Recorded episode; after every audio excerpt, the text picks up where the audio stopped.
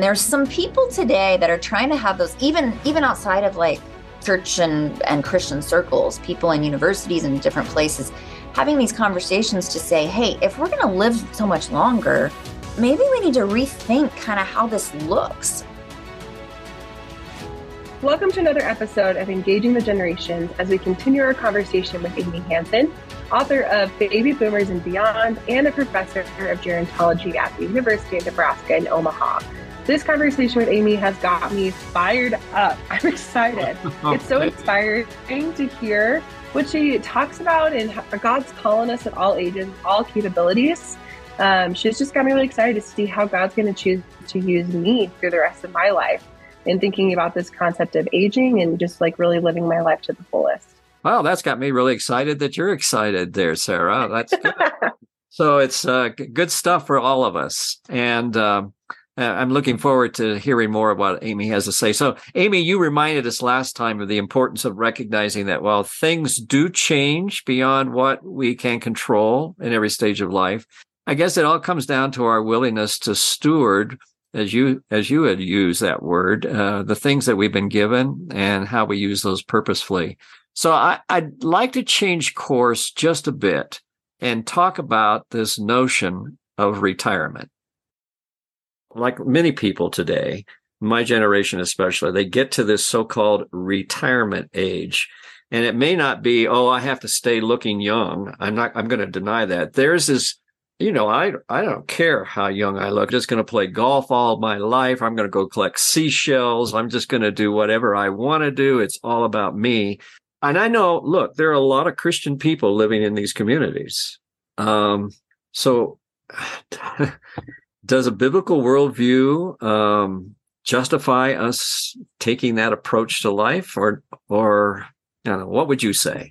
Let's put um, you on the line here. well, okay, so I mean, again, we go back to the culture, right? Well, let me say this. Let me say this. Historically, retirement is a relatively new phenomenon, really. Yes. And it was in the 50s um, that some smart kind of uh, investors and people that wanted to make money figured out that they could make retirement a business. So places like Del Webb Sun City and these retirement places in Florida and California and Arizona began to pop up and they were they were busing people there to show them, you know, look at the life you could live and even if you can't move, you could go to a baseball game in the middle of the week and um and so it was a marketing a marketing thing that happened. and what did we do as a culture? We bought it. I mean, we were like, yeah, that sounds good. So, you know, we went from early in let's say 1900s or whatever to people wanted to work. Work was the ideal and they they didn't stop working until their health made it so that they couldn't. To to fast forward, right? 1960s and after retirement became this preferred state. So I want to retire as soon as I can so that I can go and live this life of leisure. And we had a very linear, linear view. You go to school when you're young, in the middle, you work, and at the end, you retire and you enjoy everything. And there's some people today that are trying to have those, even even outside of like church and, and Christian circles, people in universities and different places, having these conversations to say, hey, if we're going to live so much longer, maybe we need to rethink kind of how this looks. You know what if we what if we inserted a little bit of that leisure time down here when things are so intense and people have kids and they need a little more hours in their day and people actually worked a little longer um, because we are living longer? Now we could get into a whole thing about that but i say that um, just because you know as we as i approach my own retirement one day or people that are retired listening to this we don't have to just buy into that idea that um, you know what? This is how i'm supposed to do it. I, I retire and i'm supposed to just live this leisure filled lifestyle this kind of entitlement like i've earned it. I mean, oh, hate to say that but right? Some people sort of think that like i've worked hard and now i i've earned this. Oh i've heard that over and over again. And you know that is that is not something we see in scripture. You know we don't see that we like get to this place and then we're you know, well, we've we've made it, and now we get to just enjoy. Um, I, I don't think there's anything wrong with some of those entertain, you know, pleasure, activity, leisure, but when it's when it becomes so self-focused, self-absorbed, right? I mean, Jesus talked about that in any season of life we're in to not, you know, to not become all about ourselves. And I like to encourage retirees to just think about some of those hobbies and things that they love doing and want to do. How do how do we just tweak that a little bit so that it also becomes something that's making a difference in somebody's life, right? Who who do you take with you? If fishing's a big thing, well, who's the boy that doesn't have a father figure that you can take along with you fishing or whatever? Um, you know, it's it's just rethinking it just a little bit. It's not throwing it all out. Um, yeah, I like that. I, I, even in the retirement communities that exist, there are still opportunities, aren't there, for them to begin to say, let's look out beyond ourselves how can we engage with some of the younger generations in some meaningful ways? It could be something as simple as, uh, let's work together to do a Samaritan's Purse thing at Christmas time or whatever it might be.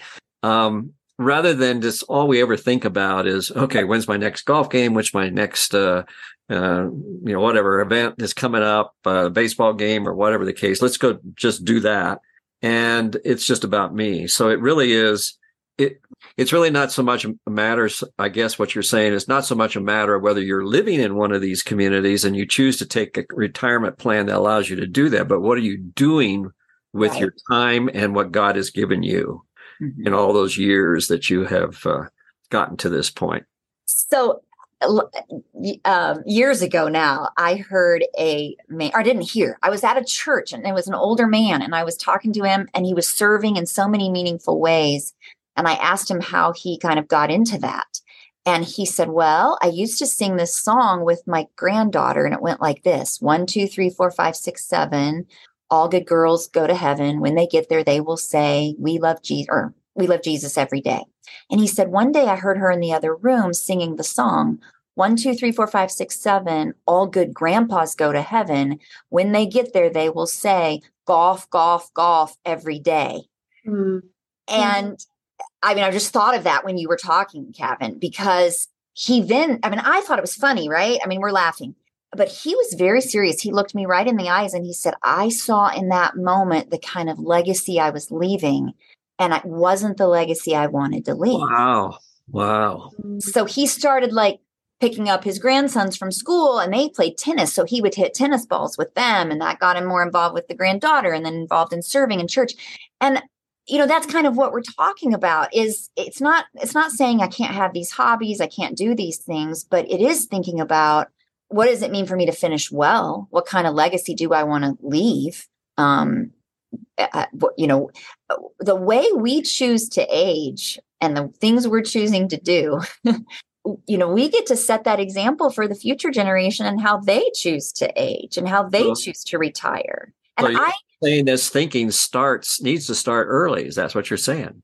Yeah, and I think that um, if you know if I want my kids to see, or I let's say I do, I do, or, or maybe I'll speak of myself. Um, you know, I, I want to look out there and be like, oh, that's what I want to be like when I retire. That's when you get to go on the exciting mission trip. That's when you get to invest in that particular ministry that I haven't had time for. That's when I get to do this or that uh, and create kind of this new normal that that's what those years are like. Uh, and we get to show that, right? I mean, we get to show that to a younger generation, or we get to show them, hey, it's just all about you. Make sure you just golf every day. What do we want to show them? Do you think this has anything to do with some of the so-called generation gaps then that exist between the generations and, and the stereotypes that we have of one another? Hmm that they see, for example, younger generations see the older generations as copying out in life. So, um, and because we've kind of set the standard that, you know, aging, you know, that's not anything we really want to do. Just let those people go do their own thing. And that's what old, being old is all about is just, they, they don't have any responsibilities anymore. Um, well, uh, for, for sure, you know, not having one of the ways to break stereotypes and about aging is to have real intergenerational relationships. so otherwise, you get a little bit what you're describing, right? We are young people kind of are just looking on the outside and they see you know they see the advertisements or they see what's in a netflix show that older people are retired on the beach or or the again financial advertisements that save your money so that you can do this and that's what they see. Um, and maybe they've also had like one really grumpy old neighbor they lived next to not everybody and you know they have those experiences and that's all they really have to say uh, well that's what you do when you get older. And to break that um, we do need like intergenerational relationships you know real relationships where you're getting to see like oh this guy doesn't just because he's 75 doesn't mean he goes to bed at five o'clock at night or just because you know whatever those things um those things are. So the gap i guess to go to your point generation gap that maybe exists i think could be helped if we just hung out with each other more yeah well sarah and i agree with that right yeah absolutely but the question becomes how do you how do you get past those obstacles and be able to enter into those kinds of relationships. Mm-hmm. Yeah. Um, how, yeah. How do we do that? You know, one, I, one way that I think is so practical that we kind of forget about is just eating together. I mean, we all eat multiple times a day.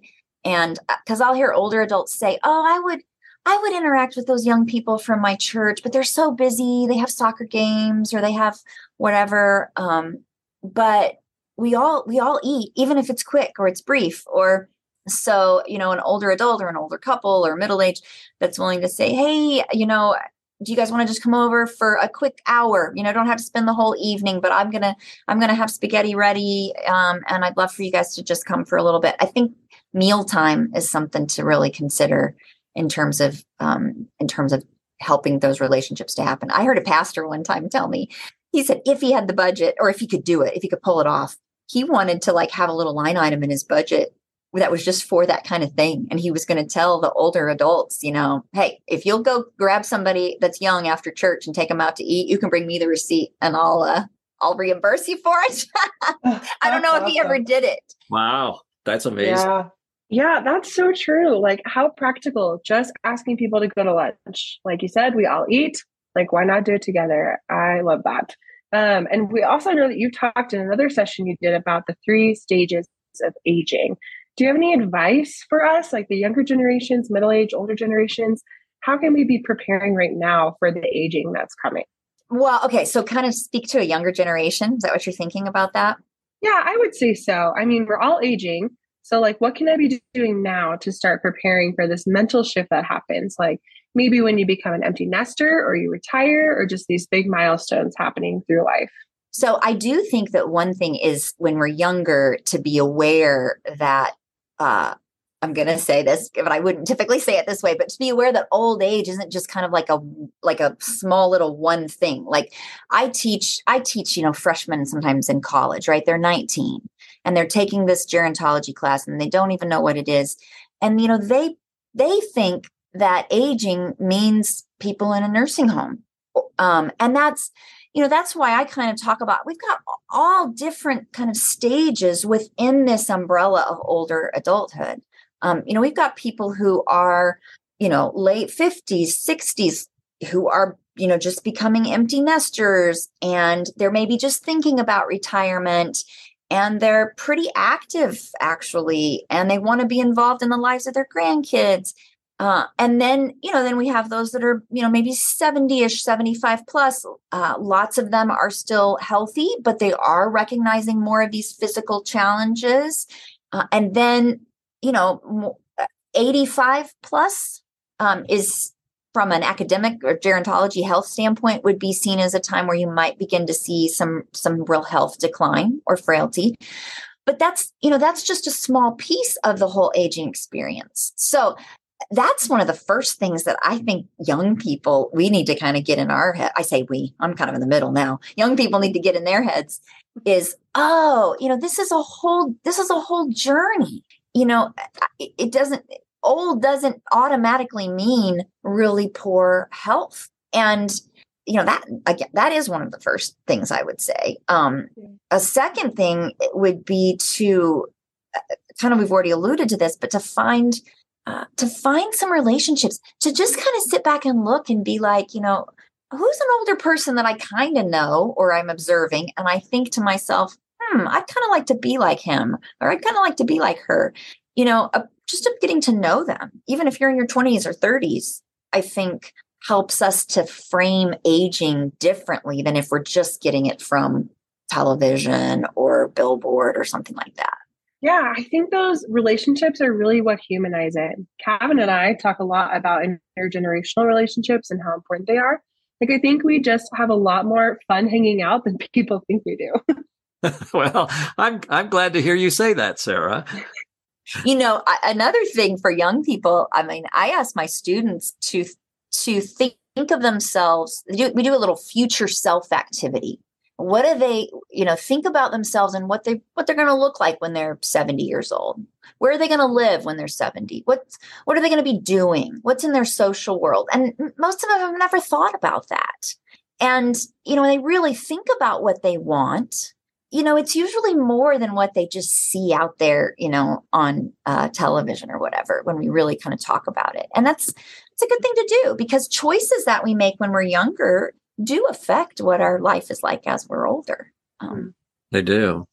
So, you know, as we kind of wrap this up, I wonder if there are a few thoughts that you might be able to share with, you know, the Sarahs of the world and others. There, you know, those of us who are in those later years of beyond 65, um, we we really feel not only the physical changes that are going on as you've described, but I think we also feel like and I and I'm saying this in a generality because I don't feel that way, but a lot in my generation do feel that um, we don't have anything in common with the younger generations. Mm-hmm. Um, they would, I wouldn't even know how to how to relate to the younger generations today, let alone keep up with them. So, what what words of advice maybe could you give to the millennials and and those that are in their 30s or whatever that are younger to say what are some ways that they could perhaps encourage and bless those who are older we always you, you gave some examples earlier of things that older people could do to, to kind of connect with the younger people but is it possible that the younger people could initiate some contacts mm-hmm. i i definitely think it can go both ways i mean a young person can ask an older adult to go to lunch or have coffee or whatever. I can you telling that Kevin reminds me of a of a man who spoke to me at like a retreat I was speaking at and he said that he had been invited i think he was probably in his 70s he he had been invited to join this younger professional men's group early in the morning for coffee. And he said to me he said you know i don't know why they want me there. What do i have to offer? And I thought, oh, you know, how can he not see that they just they just want him to be a part of the conversation, the wisdom, the so uh, so that was a place where those young people asked him, and he needed to be encouraged to say um, yes. Uh, I, think you know another way that you know young adults, middle could ask or could initiate relationship is, um, and I guess you would do this gently, but you know, offering offering to teach something and i wouldn't say it that way but here's here's where i'm coming from with this i know of some churches who have their you know high schoolers put together um, like a little mini half day workshop on technology for the older adults. And the older adults can come in and the high schoolers have put it you know somebody's got together you know a 30 minute thing on how to use instagram and there's a genius bar set up so people can bring in their devices. And it's the young people who are actually teaching and offering something to the older adult. And really um, i think those kinds of things are so important where we where we don't see it young people need to see that it's not just this like here's this older wiser passing on their wisdom but it's it's a mutual thing and um and i do have something to offer to them and they do have something to offer to me and we might just have fun just being together we might just like the same card game or the same Netflix show. I don't know. Uh, you know, not making it so hard, I guess is what I'm trying to say. Not making it so difficult. Yeah, yeah that's really true. Yeah. yeah. Yeah, that's really true. I, I, I, mean, even just the relationship that I've been able to ha- enjoy with Sarah through the student ministries of our of our local church has just given me so much joy uh, not not just because I'm there with younger people, but because we really have a we really have a real relationship that is more than just oh okay good to see you on Sundays type of thing. Yeah. And we do like the same card games too. And we do like same card games. That's right. and, uh, well, you know so, that brings up that serving serving alongside one another. Yeah. I have seen that be over and over one of the best ways to help build intergenerational relationships because you you have a common ground already, right? You're you're working together on some common cause, and uh, you've got this connection through that because you both care about something. And I think that is one of the ways that you know younger and older can really connect is when they're serving together. Yes, I agree, and, and, and I love like Wes Wick's whole approach to his leadership team. It, he wants it multi generational, mm-hmm. so that they can really do life together that way. So, yeah. Amy, thank you so much for your time and sharing with us. I always love just hearing you talk and sharing and uh, your insights into things. Uh, tell people a little bit about uh, some of the books that you have available that they might be interested in. Sure. So my book is Baby Boomers and Beyond, Tapping the Ministry Talents and Passions of Adults Over 50. And um, it's, you know, kind of a wake up call to, hey, look at all the opportunity that is available in this season. Uh, a good way to just kind of understand, you know, all the possibilities that are out there. Um, my website is Amy Hanson, H A N S O N dot org, amyhanson.org. And there's articles and things on there that you can find information, videos, stuff like that. Um, and Did I hear that you have a new book in uh, in progress? Uh, no. Oh, you're not going to do that? Okay. Be a good idea, though. Probably. It's, a, it's a great idea, Amy. and if they wanted to get in touch with you, they could just go to your email address, which is amyhanson.org, right? Yep. Amy at amyhanson.org. Yeah. Yep. And it's S O N. Thank you so much, Amy. We just we've been really honored to, to have you a part of this podcast. Anything uh, final co- comments you want to make, Sarah? No, it's been it's been really cool to hear your perspective. I think it's really inspired me too, as a 28 year old, to um, just try in really little ways. I think we do kind of often make it too complicated. It's like it's as easy as just going for lunch after church together. And yeah, I think that's really cool to hear about. yeah. It. Yeah, we really do. Well, thank you for having me. You know, Sarah, I I remember my grandparents when they were in their 60s and my thinking how old they were and how awful it must be to be old like that. And yet here I am in my 70s. And while there are days when I truly feel old, you know, most of the time, you know, I, am ready to take on new challenges. Just bring it on. Let's take the hill country. But I also hmm. recognize I could have done more when I was younger to do what Amy suggested about preparing for that journey we were all taking. As a sense, I guess uh, we've been kind of sold a bill of goods about planning for retirement. And uh, what if we had all begun earlier in our lives, in our 20s and 30s, planning not for retirement, but for what I call refirement? How does God want to prepare and equip me now to be a Caleb or a Naomi who would see old age as one of the most powerful times of life? You know, when we can really impact generations to come.